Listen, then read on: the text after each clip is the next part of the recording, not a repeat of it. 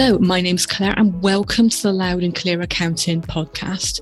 This is the accountancy podcast where I answer accountancy-based questions. In this first series, I'm going through the startup questions, and at the moment I'm focusing on those of you who have decided to be self-employed, so a sole trader.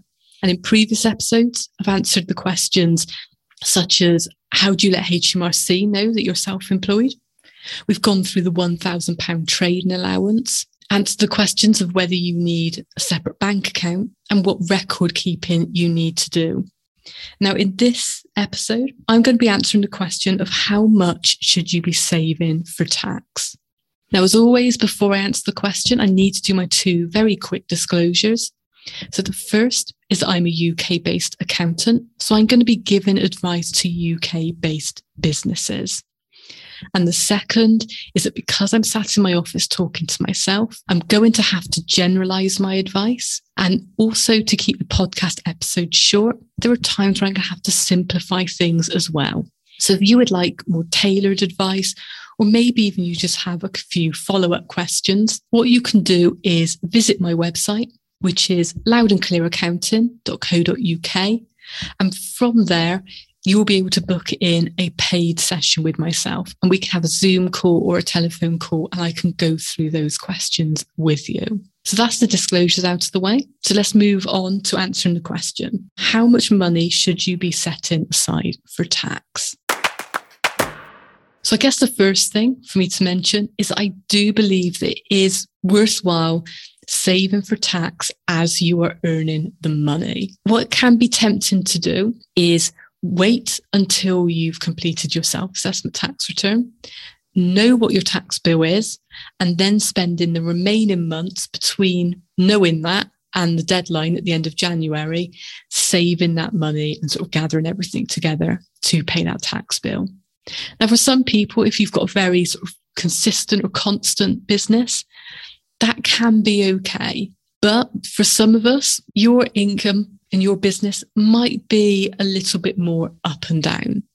And what you don't want to happen is to have a very good year and then the following year, something happens. And it could be that you lose your main client, or it could be that you become unwell, so have a period of time where you're not able to work, or maybe even we have a global pandemic. And then you're in a situation where not only are things a lot tighter anyway, you've got the added pressure of having to save money for a higher tax bill due to, the good time that you had the year before. So if you can get into the habit of just every month putting a little bit aside for tax, you are then saving for that higher tax bill in a year where you're earning that higher income. And it should mean then that you're never under pressure to save for tax. And in theory, you will have the money ready for when that tax bill comes in. Now, the next thing I need to go through is just kind of briefly explaining how the UK tax system works. And I know this sounds very boring, and it's probably quite hard to do on a podcast. There are times where sometimes a visual, just a slide or an Excel spreadsheet would be really helpful. Now, most of us, when we imagine our sort of taxes and what we need to save, envisage, as I say, like a graph where we've got this red line going up in a nice 45-degree angle kind of thing. So that means that I can say to you, you need to save 30% of all of your income, and that will cover your tax bill. But the reality is, the tax system doesn't work like that. It doesn't increase in this lovely gradient. What it actually does is have certain points where the tax bill will kick. And so it's almost like steps. Now, the first sort of kick point is around about the personal allowance. Now, there is a bit of a sort of, a misunderstanding. It's probably not quite a myth, is that you don't pay any tax until you hit that personal allowance. And the reason why I say this is a misunderstanding is because national insurance actually kicks in before then. So by the time you get to that personal allowance, you'll probably have a national insurance liability of about £400, give or take. But once you pass the personal allowance, any income beyond then will be taxed at 29%. And this is where, you know, when I say to save 30%, and if you ask on any kind of forums, 30% is normally the percentage that you are told. And that's where this is coming from. In the basic rate band, you will be taxed 20% tax and 9% NI. So in theory, obviously, if you're saving 30, you are saving that 29. The next kick comes in at around about 50,000. So that's when you go into higher rate tax. And that 29 jumps to 42%. And this is worth sort of keeping in mind, especially if you've been in the habit of saving up previously, or if your business has suddenly grown and it's gone past one of these kick points. So kind of linking with this, it is worth doing a little bit of bookkeeping during the year, just to kind of keep an eye on things. If your business is small, you're invoicing about, you know, £1,000 a month, you know, and you expect your tax, your profit, so what you'll pay tax on, assuming you've got no other income, that is, to be about sort of the 12,000 of personal allowance, I would just set aside about £400 and you are absolutely fine.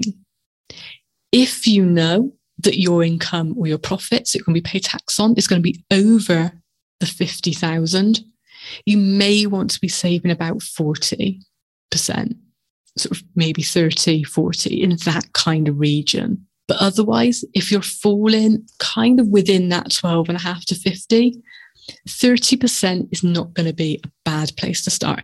Definitely do not save more than that. If you are a service-based business, then you're going to have fewer profits than if you are more of a product-based business. So keep an eye on where your actual profits are, because that can be considerably different to your income. So if you're a service-based business, probably, I'd say 25%, maybe 30% if you can afford it, and you'll know then you'll get a bit of a bonus at the year end. If your profits are going to be between 12.5 and 50. If you're a product-based business, you maybe want to save a bit more like 10, 15%, because obviously what a client pays you is going to be a lot higher than your actual profits that you'll be paying tax on. I'm aware that's a very grey answer. So as I said, if you're unsure, just do 30. But it will mean, obviously, that if your profits come in below 12.5, you're going to have massively oversaved tax and possibly put yourself in a bit of a far more financial struggle, cash flow struggle than you would be if you'd actually just saved the £400. If you know that your business is going to be making 60, 70, 80, that kind of level of profits, if you're saving 30%, you're going to have found that you've undersaved tax. But for most of you, probably saving between 25 and 30, if you're in service-based business, is going to be more than enough. And if you're a product-based business, maybe between 10 and 15% is a great place to start. So get into the habit, if you can, of adding up your invoices, and at the end of every month, transferring that sort of 10, 15 or, you know, 25, 30% into a separate savings account. So you're saving as you go for your tax bill. So I hope that helps as a bit of a sort of starting point. Next episode, I'm going to be answering the question of what is a payment on account. So as always, I hope that makes sense, and I will see you next week.